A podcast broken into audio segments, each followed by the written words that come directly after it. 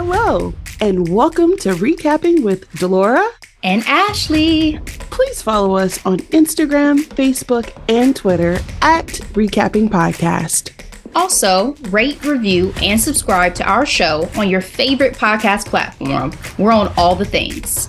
We want to hear your thoughts on the movies and shows we review. Leave us a comment on Apple Podcasts or our YouTube channel, and we will read them during the show. Or reach out to us on social media. We love talking all things entertainment and pop culture with you. Thank you guys so much for listening.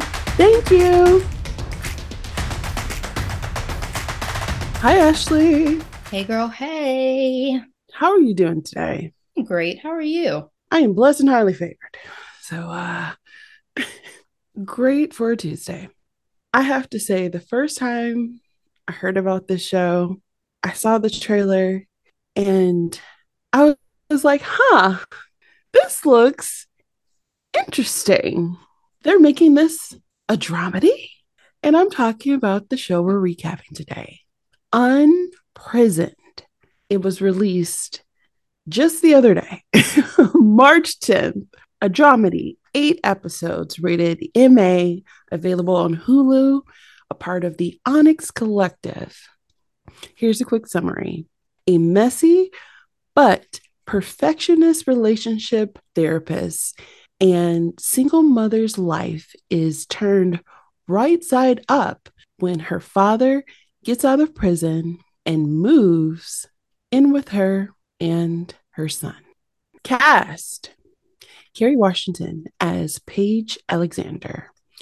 The Delroy Lindo as Edwin Alexander. We have Philae Reiko Tohanvia as Finn. Marque Richardson as Mel. Dear White People. We have Jordan McIntosh as Little Paige.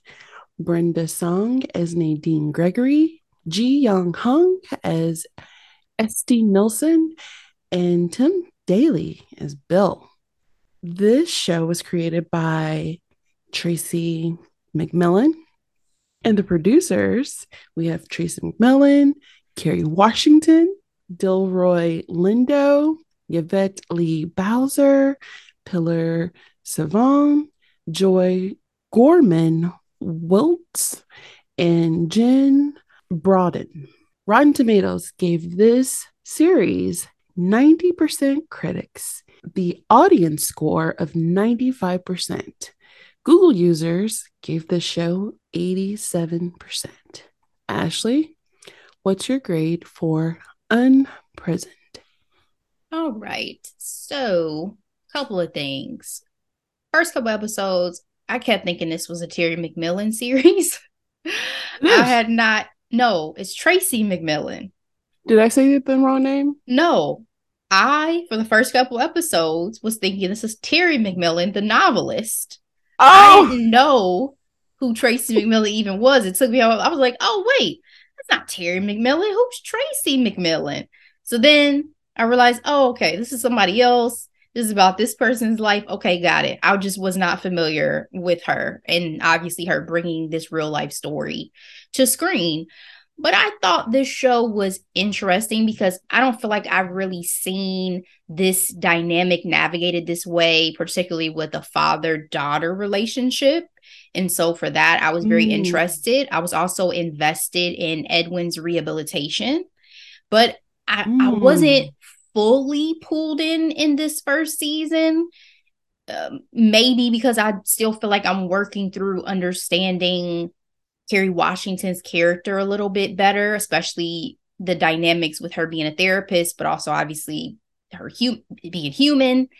And then, um, you know, I love Kerry Washington. I, I'm going to stick with this for a second season, but I know I'm getting older because I didn't love the young actress who played her younger version cussing so much. I was like, whoa. I really felt some type of way about y'all having this young actress dropping all these cuss words. It just like bothered Interesting. me. Interesting. I know. I was like, I'm getting old because I was like, this to me is so inappropriate.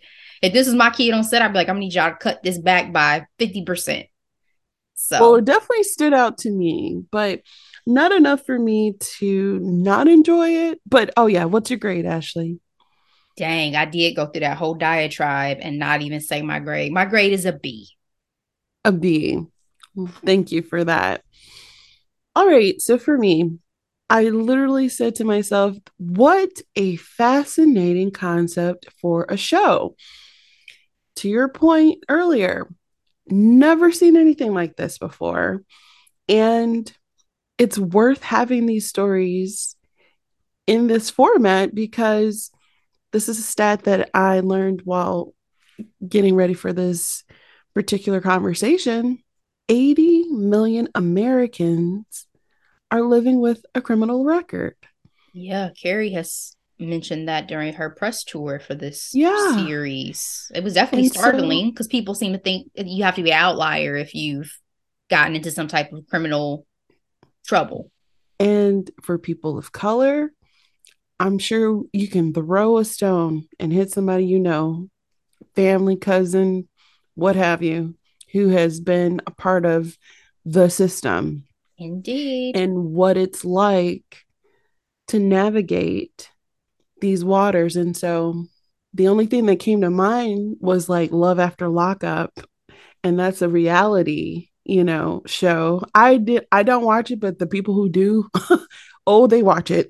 Yeah.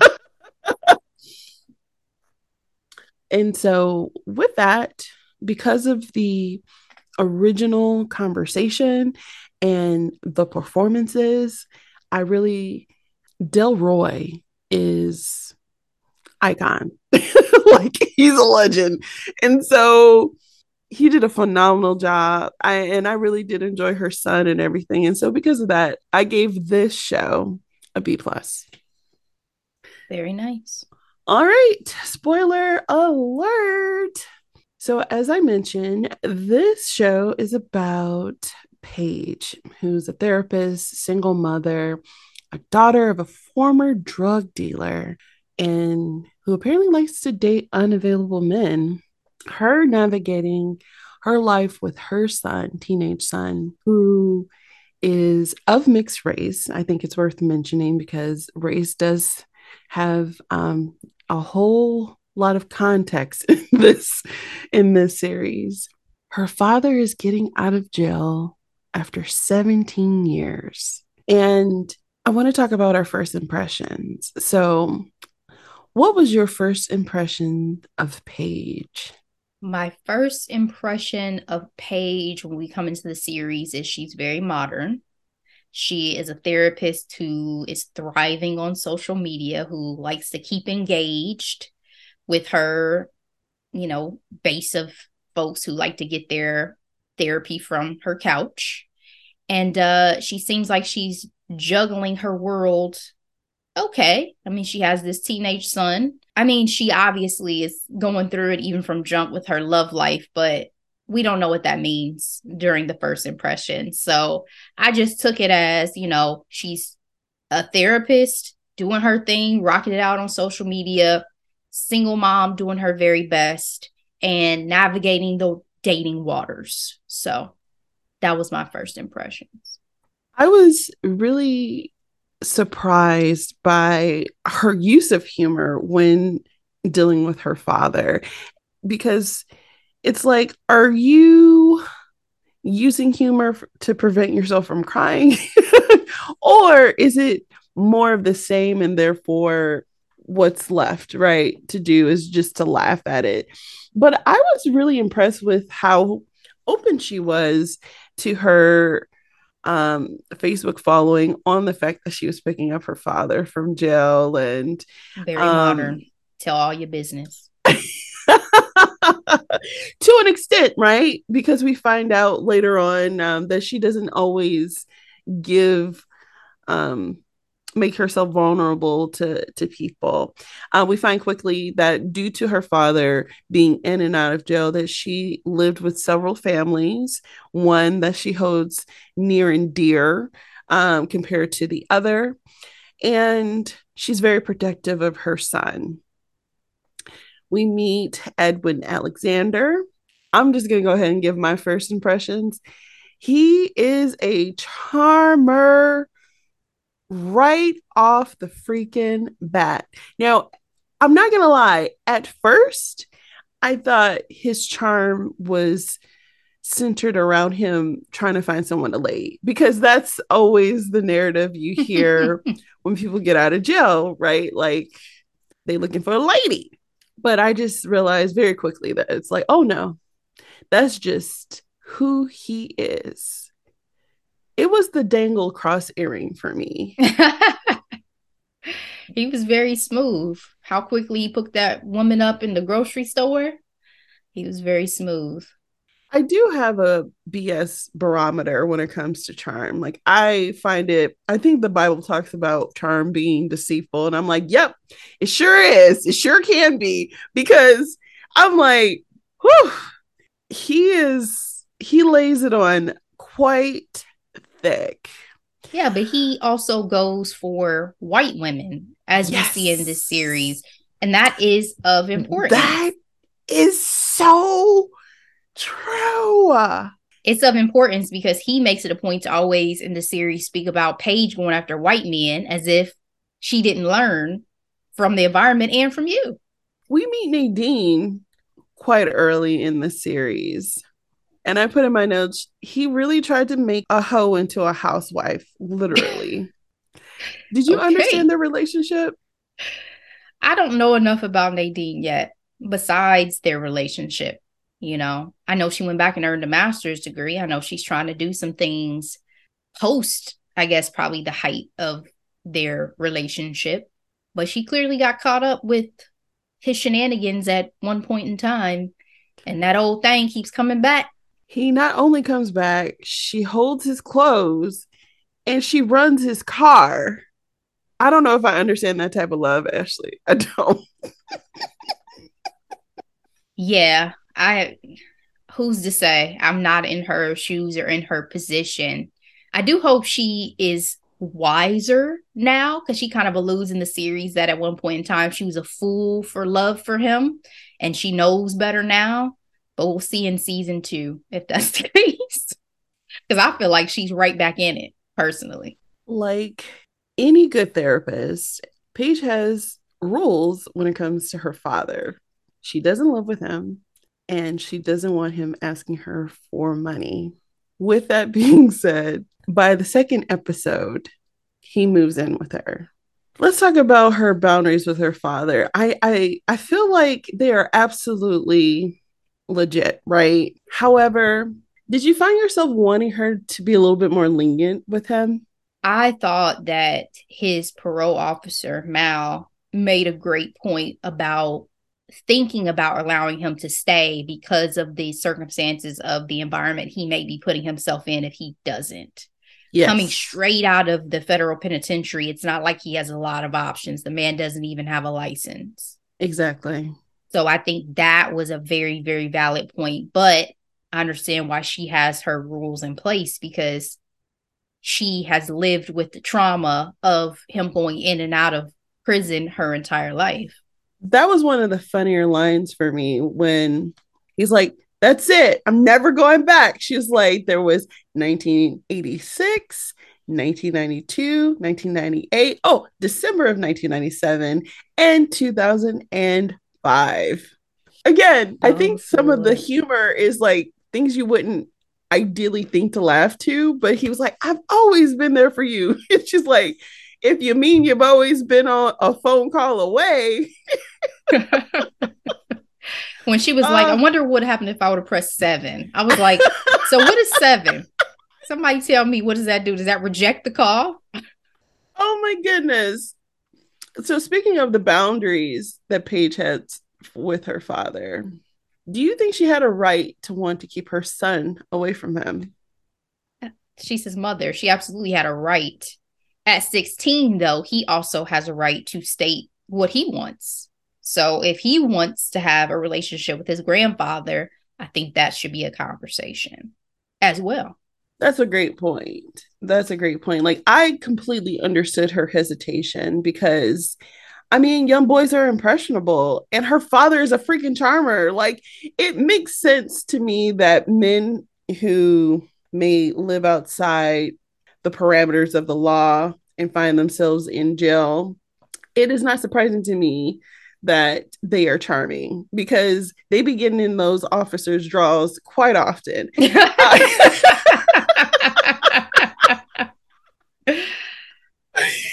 and those COs, you know what I'm saying? And so um it and I felt like it was especially worth mentioning because he didn't have a male role model in his life. Like Yeah, don't know where his daddy is. Exactly. And so well, we don't. He does, but we don't. Exactly. But he's not in their lives, right? He hadn't seen his father in in a long time and so I felt like I understood it, but then at the same time, it's like, can you trust Edwin's decision making? And I think that was one of the overarching conversations anyway. Um, I'm gonna be honest too. They made the Delroy Lindo very palatable. Like they made him a very palatable ex-convict, whatever. Like everybody doesn't come out of prison in that condition, mentally, physically. Very true. Like they made his character very palatable. They made it I seem think... like, well, why wouldn't you want right. him to meet your son? Look at this is Delroy Lindo, you know. That's an excellent point. Speaking of making him palatable, I put this in my notes when it came to um, him giving Paige relationship advice. I refer to it as Pimpology 101. the side chick knows everything because their feelings don't matter. Would you trust his relationship advice? I mean, honestly, yeah, because because the way the game he was putting her onto, I was like, I mean, is he lying though? Like the patterns of behavior you're seeing in this relationship, like there's something to be said for the male perspective on dating yes. as a woman yes. because you may have experience but you're not a man and there is a relatability that they have with one another now i'm not saying that if she had been with another guy that this this advice may have been true but at least in the situation she was in with old dude bill yep his advice seemed quite practical yep. episode of him saying you're a main bitch. I even felt that. I was like, okay, dad. Okay. well, it's also you have two options. Yes, no, and maybe. And she's like, well, there's three. He was like, a maybe is a, no. a no. And I yeah. was like, mm. he said, you not some sloppy jump off. Like the language and everything. Like, but it was so heartfelt. They both shedding tears. I'm like,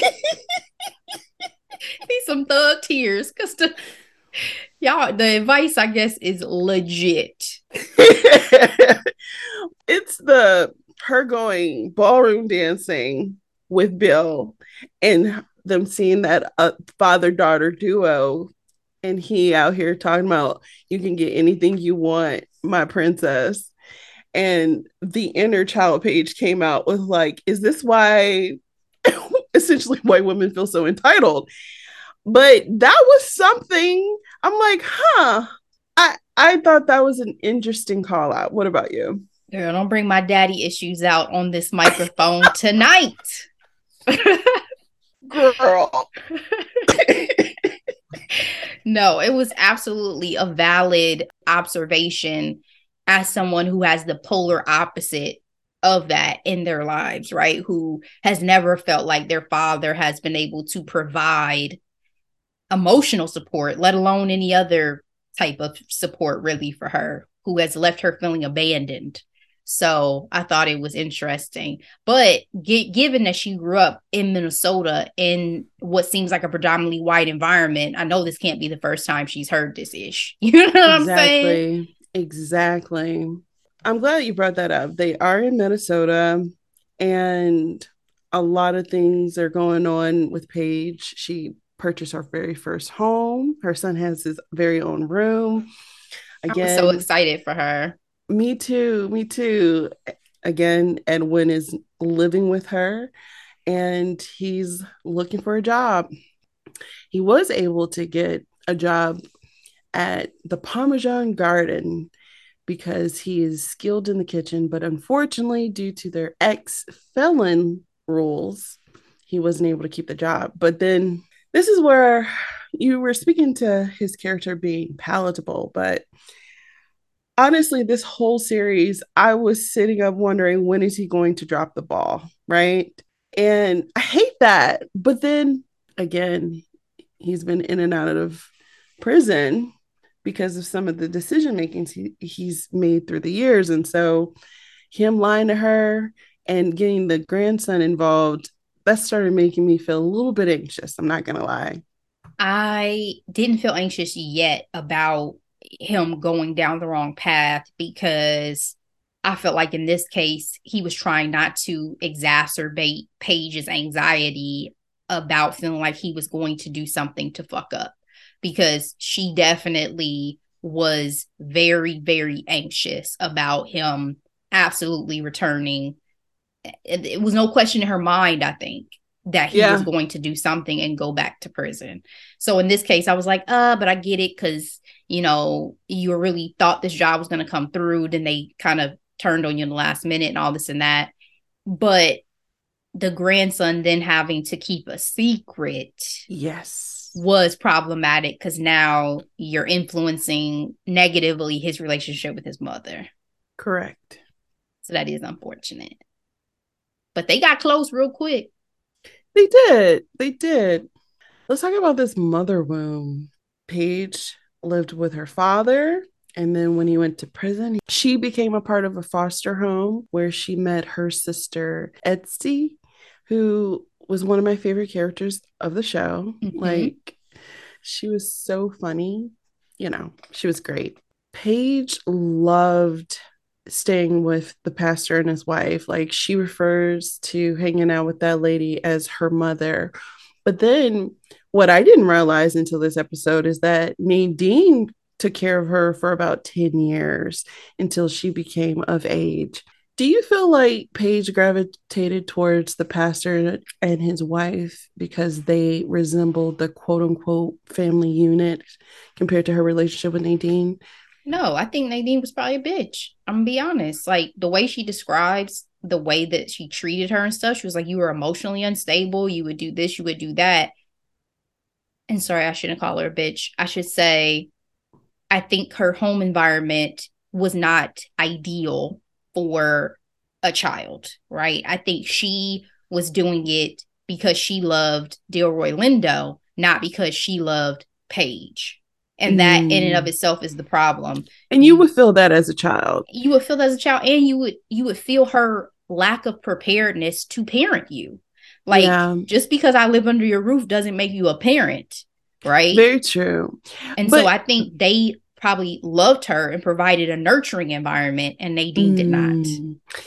because i wanted to highlight also i'm curious if her teen years played an played a role in how she felt about Nadine, you know, because there's that teenage angst to factor in. But yeah, but I agree. That didn't start Ultimately, she, she, she started when she was eight. So you didn't you weren't like that at eight. You had a solid five years before you turned into a angsty teen.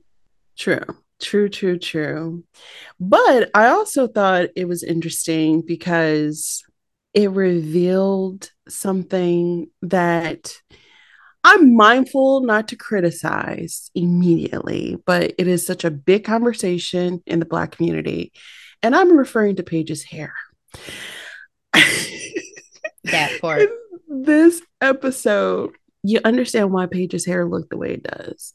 And when the little girl was like, he was like, Yeah, I had that brush and that grease. And the little girl was like, Bitch, you left me with these white women mm-hmm. my mm-hmm.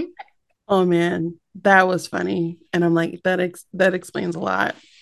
I also thought it was very sweet because I I think this is something that Paige didn't realize until it actually happened, but creating your community and bringing everyone together. Her son picked up on that immediately. Like my heart was so warmed when he was like, I like church and pot roast and family. I'm like, look at that. no, I thought it was really nice because it's just been the two of them for the majority of his life. I'm assuming. I mean, even her adoptive parents, who she loved, hadn't made been a major part of their lives.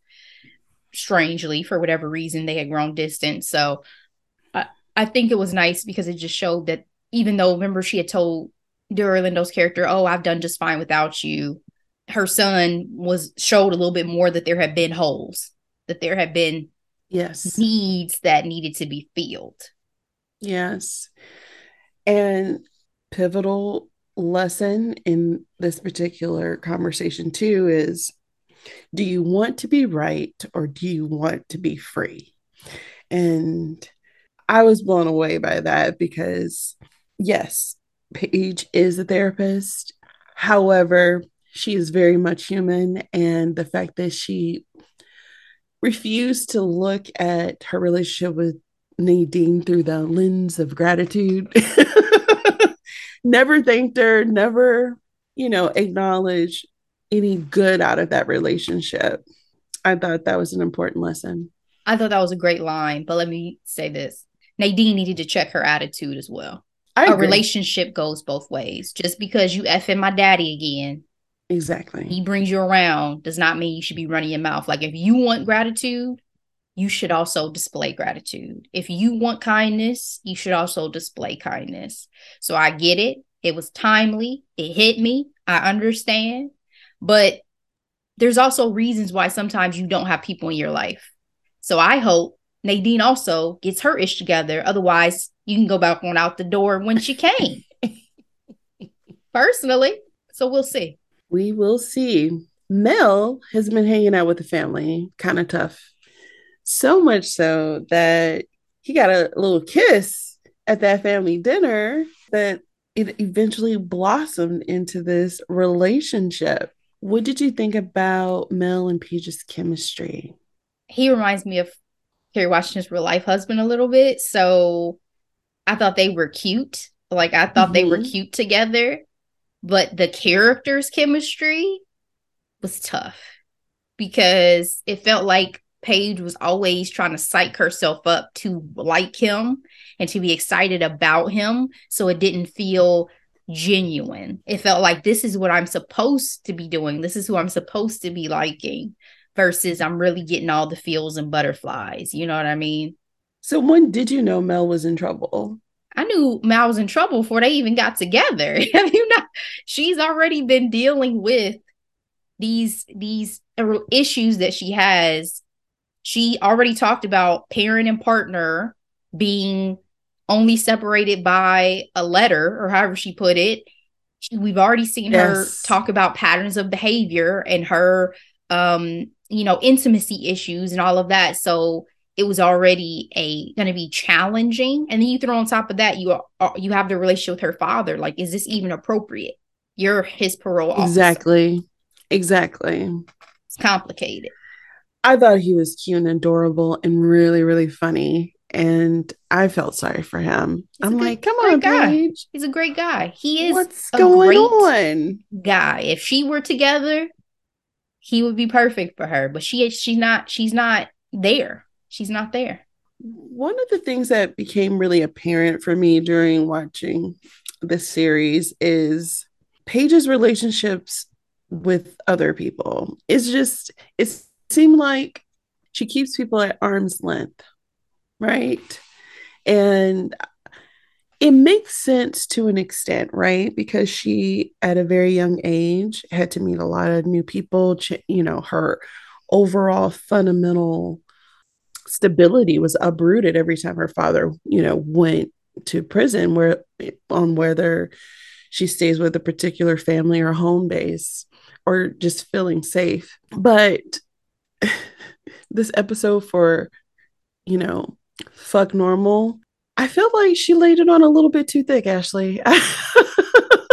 like talking to her coworkers. First of all, agreeing to do it for her coworker. Like she's not even close to her her coworker to put on a, a gender reveal party, but oh yeah, because she was prompted because she had never attended a, a bridal party or a baby shower or anything like that. So when her coworker showed up with that opportunity, she she ran for it. In some ways, I respect her for wanting to expand herself, but again, telling your coworkers that your father was a drug dealer and your mom was a prostitute and alcoholic, I, I don't know. Is that is that my poli- you know respectability politics coming out?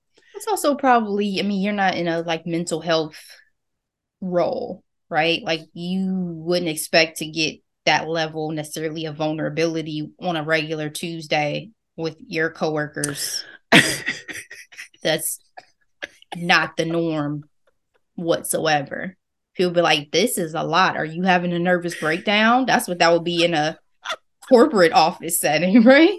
Unless we were, you know, cool. Y'all can't see right, I'm like exactly. doing hand, I'm doing hand daps on, on camera that's something you leave for your closest of close usually. But she's trying, you know, she's trying. She's making an effort, like you said. She's making an effort. She hosts this gender reveal party and it escalates pretty pretty quickly from the hole in the ceiling uh, to again her telling or I, I don't want to say exposing herself but just her opening herself up to to new people but ultimately, they weren't even phased by it because her friend said that she thought it was brave and it gave her an opportunity to do a freaking TED talk. And we just had this conversation too. It's like we all live our own lives to tell our own stories to help inspire each other, right? Very when you're light, when you shine your light, you give other people permission to do the same. Very true. The roofing thing stressed me out though. I was like, dang, and you signed with no contingencies. Mm, Upsetting. But my, one of my favorite takeaways also is is he fine? Effed up, insecure, neurotic, and emotional? Had me rolling. Had me rolling. Did you notice how fierce little Paige was compared to adult Paige? that little actress played her role well.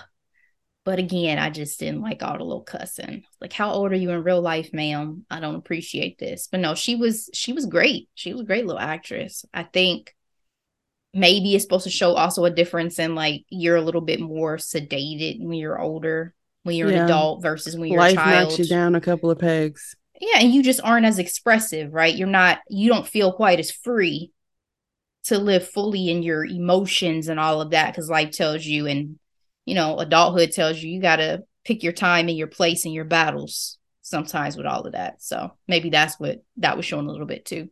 So, as I mentioned, going back to Edwin, the Parmesan Garden didn't work out, but he was able to find a job at the equivalent of a Salvation Army. But the management of that place treated their workers so poorly. Mm-hmm you know, I appreciate him his willingness to stand up for himself and his coworkers. But I'm not gonna lie, I was freaking out when he quit that job.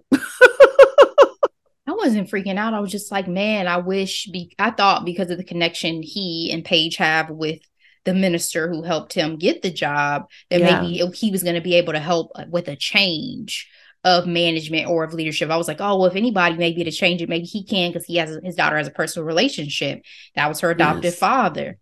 That's what I had hoped for. So that's what I was disappointed about. But I honestly wasn't worried about him. He's throughout this whole series, again, I was invested in his rehabilitation, but I thought like if it doesn't work out, he's still gonna be okay. Like he's managed to survive this long. He's gonna be all right. He'll figure it out. I just did I hoped for the best.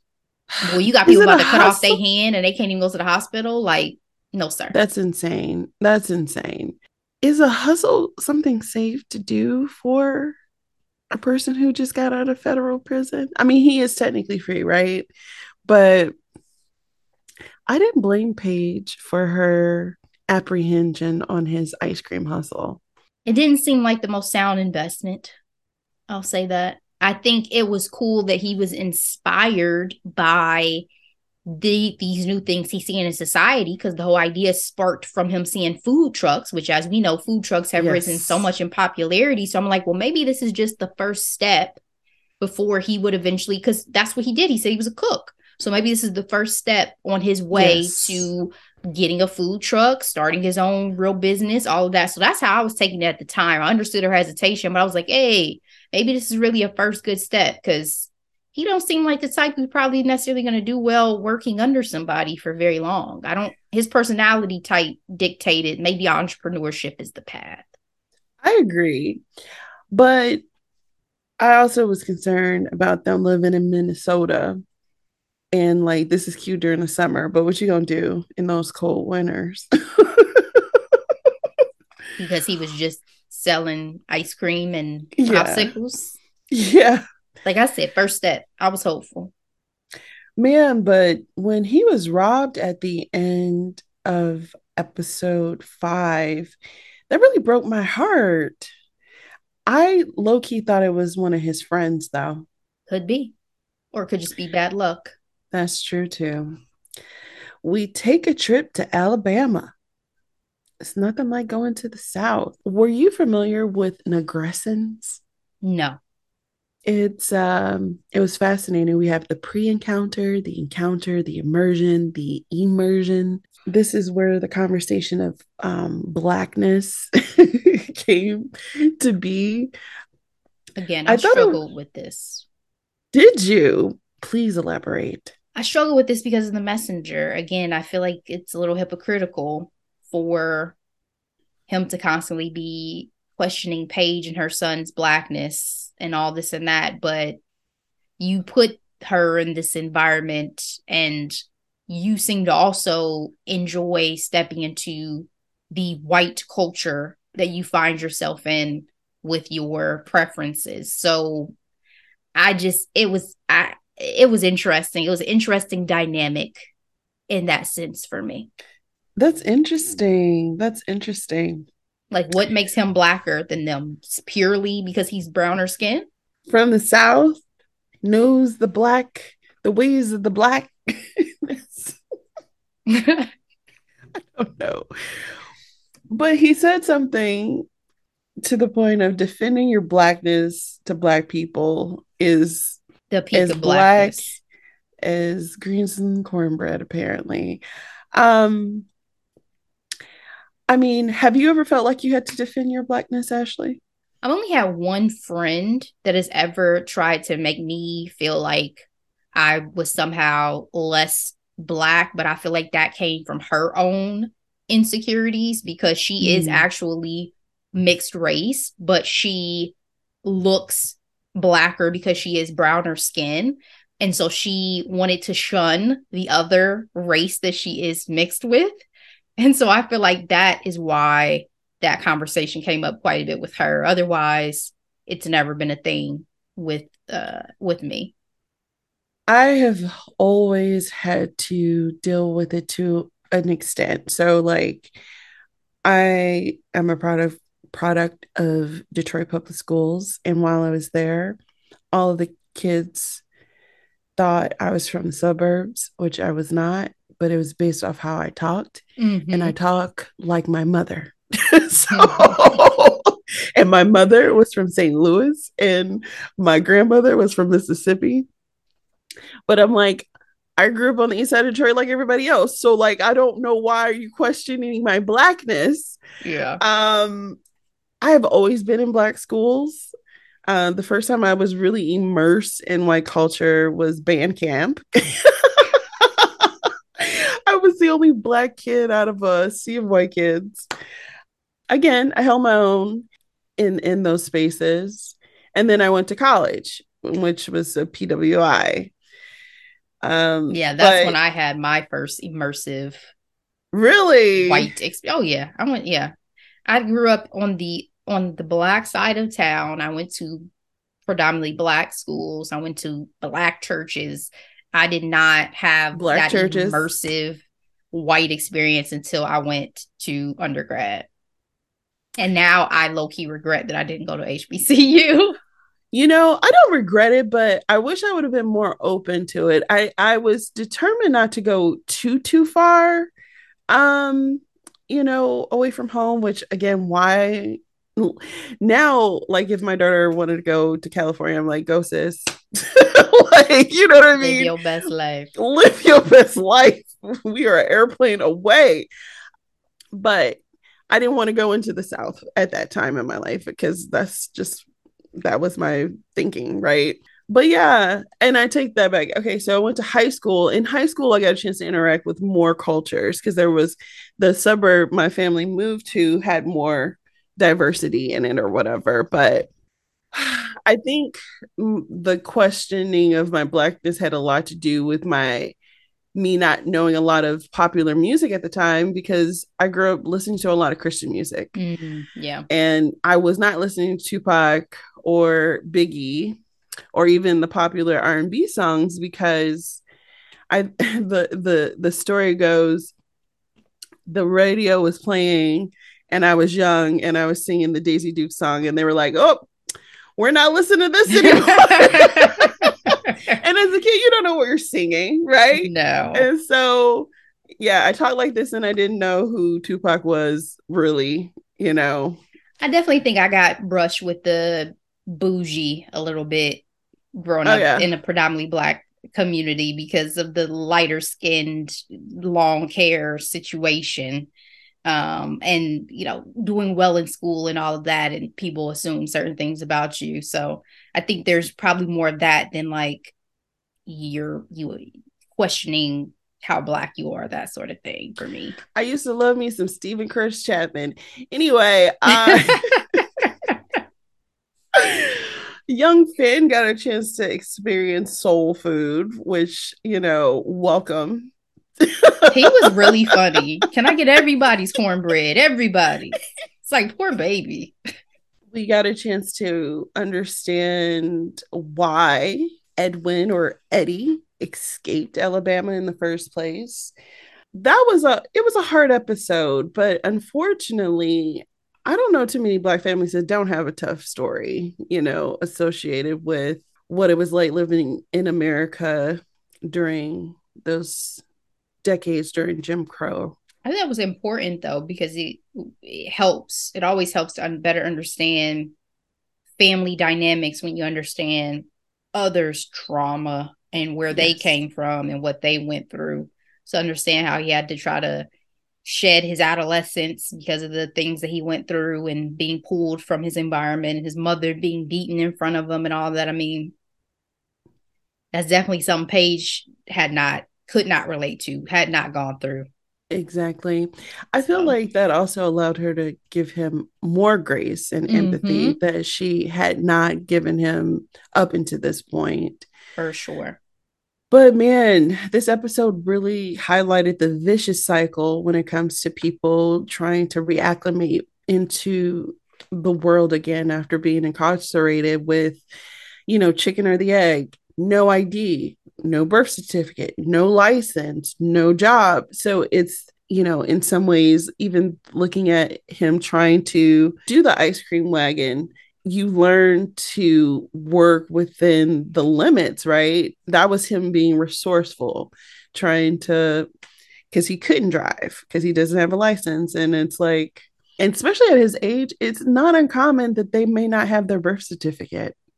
And that's something I forgot about too um, I just I was frustrated. That was really frustrating scene. Like I Very felt his frustration through the screen same. of like I'm doing everything right, and if this was good enough to get me here on a plane, which we know how stringent TSA and all of that is. Yes, you telling me, and I feel like certain people too they they get a high off of like that being gatekeepers, yep. gatekeeping, and yep. that just and I just watched an episode of Snowfall. I'm just getting to Snowfall. I know I'm late, Really? something similar happened where, you know, it was just one of those moments of like, why can't you just not be like this in this moment and let allow me to live my life, let allow me to live my best life? And so I was like, please just don't get violent. Like, I don't want you to do anything just in this moment to have to go back to prison. But I was super frustrated for him. Yeah, same, same, same, same. And them being called moon crickets. I had never heard that, that was a new one before. for me. Yep. In some ways, I almost appreciated that they just didn't go for the for the kicker. Uh, but it does not surprise me that there were creative ways to devalue and degrade Black people. So, what did you think about his statement? Everything I've ever done for you, good or bad, it was for you. Is is that do you want that responsibility? Like, I don't know how I feel about that statement. Also, don't know if I feel like it was true. Mm. I feel like it hmm. sounded good, but I right. don't think that's true. I think you had some impulses that led you into certain situations. I think you have things that you haven't unpacked within yourself that have created these decisions as well. Like, so to make it seem like, oh, even when I've done things that have been criminal or any of this and that, I've done it just for you. I would call BS on that personally. Mm. Yeah. Like I understood what he was trying to say, but I'm like, mm, I'm not gonna receive that. I'm not gonna, I'm not gonna take that. No. During the whole trip to Alabama, Paige refused to really call Mel back. And in my opinion, against her better judgment, they make themselves Instagram official. Edwin is out here riding dirty, talking about a one time job. I didn't trust it at all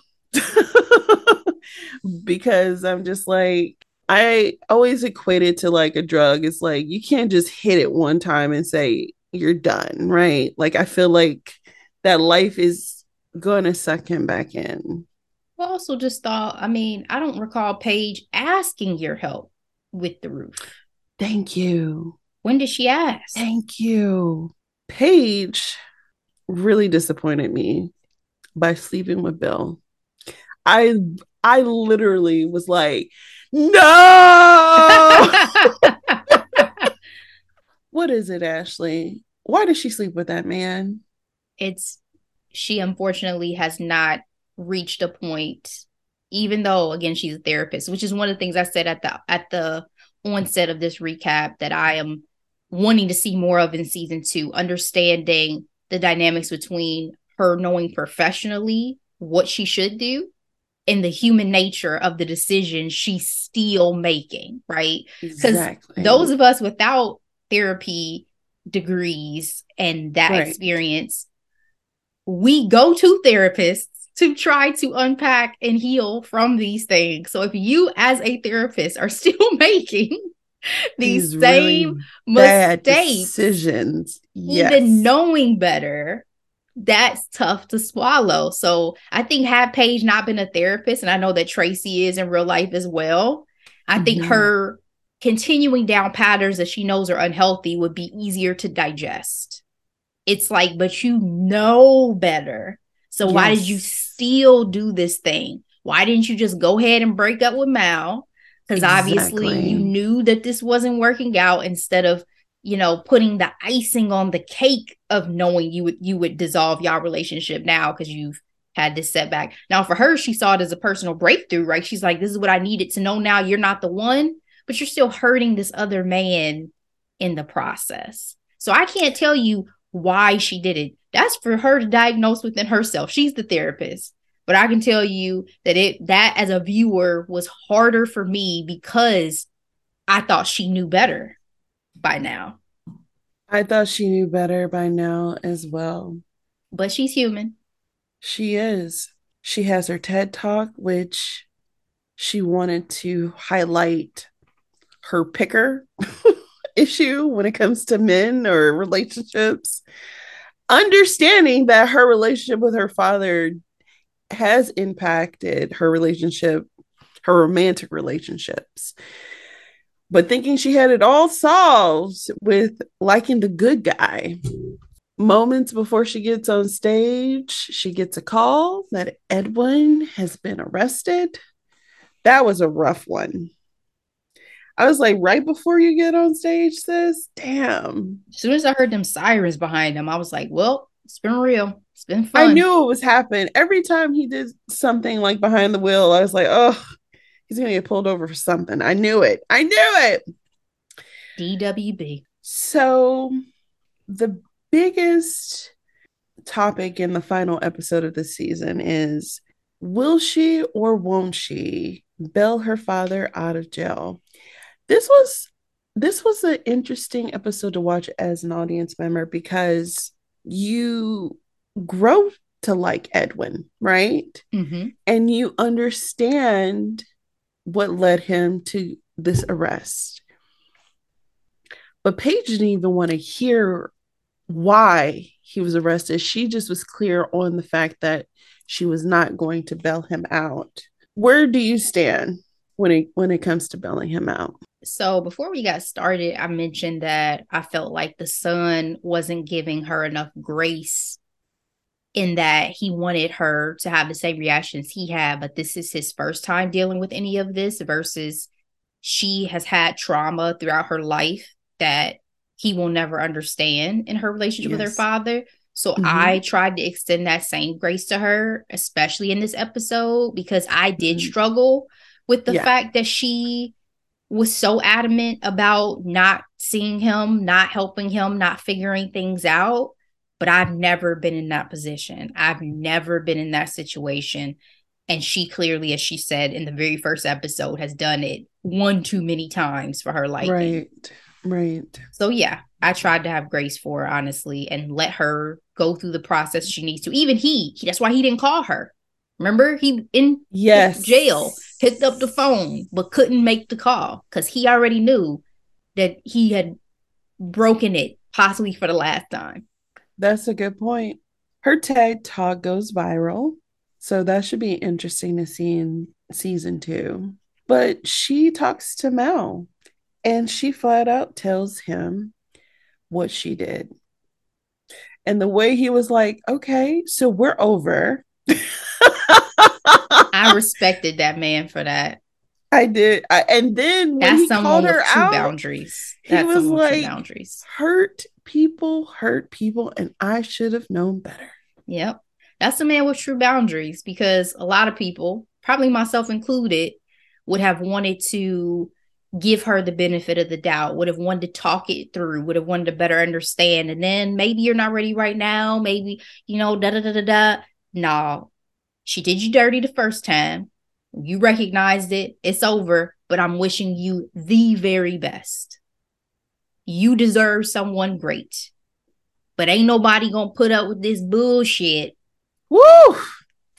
Woo! Until you get it together. I want to be more like Mal. That was real. He's the MVP for that. Ultimately, Paige decides to bail her father out because, and I respect this this thought where it's like, yes, he has disappointed me time and time again, and yes, I do have the right to not bail him out if I choose to. But at the end of the day, who do I want to be? Because again, you can stand in, you know, your self righteousness, but ultimately, when it all boils down, who do you want to be in these type of situations? And I respected that. It's a question I ask myself daily. Who do I want to be today? but he's already bailed out. His PO got him out. I will say Nadine should have called Paige before she took Finn to jail, though. She was devastated when she found out Finn went to jail. That kind of broke my heart a little bit. What I say about old Nadine, she got some work to do as well. All right, Ashley, really quick, some things that I saw during the press tour that I thought was wonderful and worth mentioning. Delroy was very big on um, representation. He's an executive producer, but he said that when he was approaching this character, he felt like visibility is important. And he said, in the specific is the universal. So, like, like I said at the top of the podcast, this is such a fascinating concept of a show, one that I don't think we've ever seen before. And because of it, even for individuals like you and I, even though that's not our life experience, we had the opportunity to really become invested in in the characters and their mm-hmm. well-beings and understanding it'll ultimately help us understand um, individuals who go through this i mm-hmm. actually one of my one of my good friends from middle school. He never really talked about his dad, but I found out much later that his father was incarcerated, the mm. nicest boy you'll ever meet. And, you know, you have these preconceived notions on what people or families of the incarcerated are like. And it's just simply not true. Yeah. And even me saying that Delroy Lindo's character is palatable, again, yeah. I say that as being that there could be different variations of that, but there also that also breaks the stigma because you also think you know exactly what someone who has served time looks like, feels like, seems like. And this was not necessarily that. Yes. Uh, Delroy also said in an interview that like why does he do his work he wants to illuminate the human condition and we all have such unique stories Kerry Washington said there was only one person she wanted for the role. And fun fact Delroy has never watched Scandal. Can you imagine? Yes, actually, I can, but. and this one cracked me up, Ashley. Kerry Washington said when discussing the relationship between Paige and Edwin, she said, Parents know how to push your buttons because they installed them. Hmm. Okay. Final thoughts on Unprisoned. I am very curious to see what's going to happen with season two. I really hope that Edwin is able to stay on the good foot.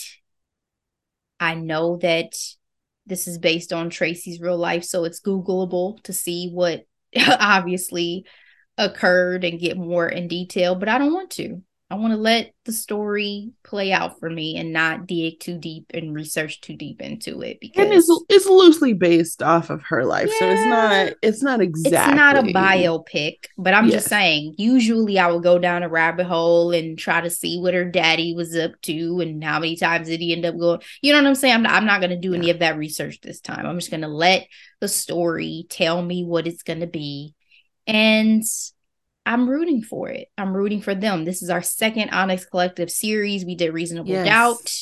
Yes. So I'm very excited to see the continued investment in these stories that highlight Black folks doing the thing. And yeah. I agree. I agree. Yeah, looking forward to seeing a season two. I think the show is good enough uh, to you know continue these stories. The acting was phenomenal. Like again, Delroy, Delroy, Delroy, like legend already, icon, but he put his foot in this role, and I appreciate it.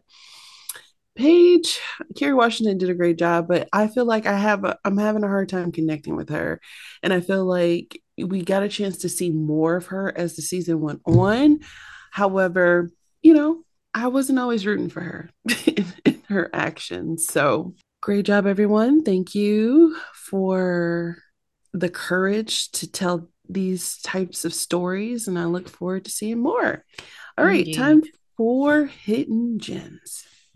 All right, I only have one hidden gem, and actually, I watched this a little while back, but since we were talking about prison, this was timely, and that is Murdaugh Murders, a Southern scandal on Netflix. You guys may be familiar with the name Alex Murdaugh at this point. He was yep. just found guilty and sentenced to life in prison for the murder of his wife and son. I was completely unaware of this story when I clicked play on this on a Saturday afternoon. Did you because it was the top a top I just show? clicked, I think it was like maybe number five or something at the time. Yeah. So I was like, you know, sure, why not have a little true crime Girl. on a sunny Saturday? Girl. The series of events that transpired within this family and the community in South Carolina is wild. Netflix got there Insane. first and got firsthand accounts from a lot of the major players involved in these incidents and the families so I'm suggesting this for any true crime watchers, or if you just want to know more, you've followed some of the Alex Murdaugh trial, you just want to know more about this case and the other other victims of this family's crimes. Because let's be real, there are two other major crimes that are talked about in this Netflix series, three actually, even before the yes. murder of Alex's wife and son. It's wild. So I definitely you know, encourage everybody to check it out. There's also a documentary on HBO. I was like, is this is this like the parallel? There's also a documentary on Hulu. What? Wait, wait. It reminds me. When the last time they did this? They the did fire, this with the, the what's the, the fire, Fyre Festival. Yeah, and old girl with the blood, the drop. Yeah, Elizabeth Holmes. Yeah, uh, I mean, all the streamers want to get in on the major stories, especially as we talked about having all these major high profile scandals of rich and you know uh CEOs and all this these days. I totally yes. get that. But this is this was deep. Yeah. This was deep, deep. So anyway, conversation on privilege. It was on a... drug abuse, yes. on alcoholism, alcoholism. Yes. on consent, on abuse, on a lot of things. Yep. A lot of things. A lot of things. So I'm sorry. That is my one hidden gem, Delora. What about you? I have two this week. So, you know, I love a period moment. I watched this movie. It's available on HBO Max. It's called Belle. It's from 2013. It stars Gugu Mbatha-Raw. It is loosely based off a real life mulatto aristocrat in England. Here's a quick summary the illegitimate mixed race daughter of a British admiral plays an important role in the campaign to abolish slavery in England. So, this is one of the cases that happened right before the official ending of slavery in England. And it's a fascinating story. There is a real life portrait of her in it with her cousin because um, we are in paintings, but as you know, they're not they're not as many as I'm sure that has existed through history, but we were there. We've always been there. Anyway, beautiful story, beautifully shot. Um, black woman director. Highly recommended. It was a lot of fun. Well, not a lot of fun, but for a period piece, you know, you have the drama and then you have the long gazes across the the fields and and the dresses and I don't know. I loved it. So um, real life TV Bridgerton, not the novels, but the Netflix series. My second hidden gem is a song. It is a jazz song by Adam Blackstone featuring the Jazmine Sullivan. The name of the song is called Round Midnight. And the things that Jazmine Sullivan does vocally, it's phenomenal especially towards the end of the song. I was on Instagram and my one of my favorite singing accounts, they have the range. They were giving um Jazmine her flowers. And I was like, yeah, let me look at Jazmine on uh, Apple Music. And I just was looking through some of the songs I wasn't as familiar with. And I clicked on this one and I have been stuck on this one. So if you want a jazzy moment and if you want, you know, vocal acrobatics, highly recommend this song, Round Midnight. And the entire the entire album is also a jam. Adam Blackstone, he has my man, meaning my my boy Leslie Odom Jr., Queen Latifah's on here, Kirk Franklin. Mary Mary. It's a whole vibe, that whole album. The name of that album is called Legacy. So came out in 2022. It's jazz. So that's all I got. All right. Very nice. Well, guys, thank you so much as always for sticking with us. I have to go. I got to go pack, but we will be back with more very, very soon. So, in the meantime, be blessed. Bye.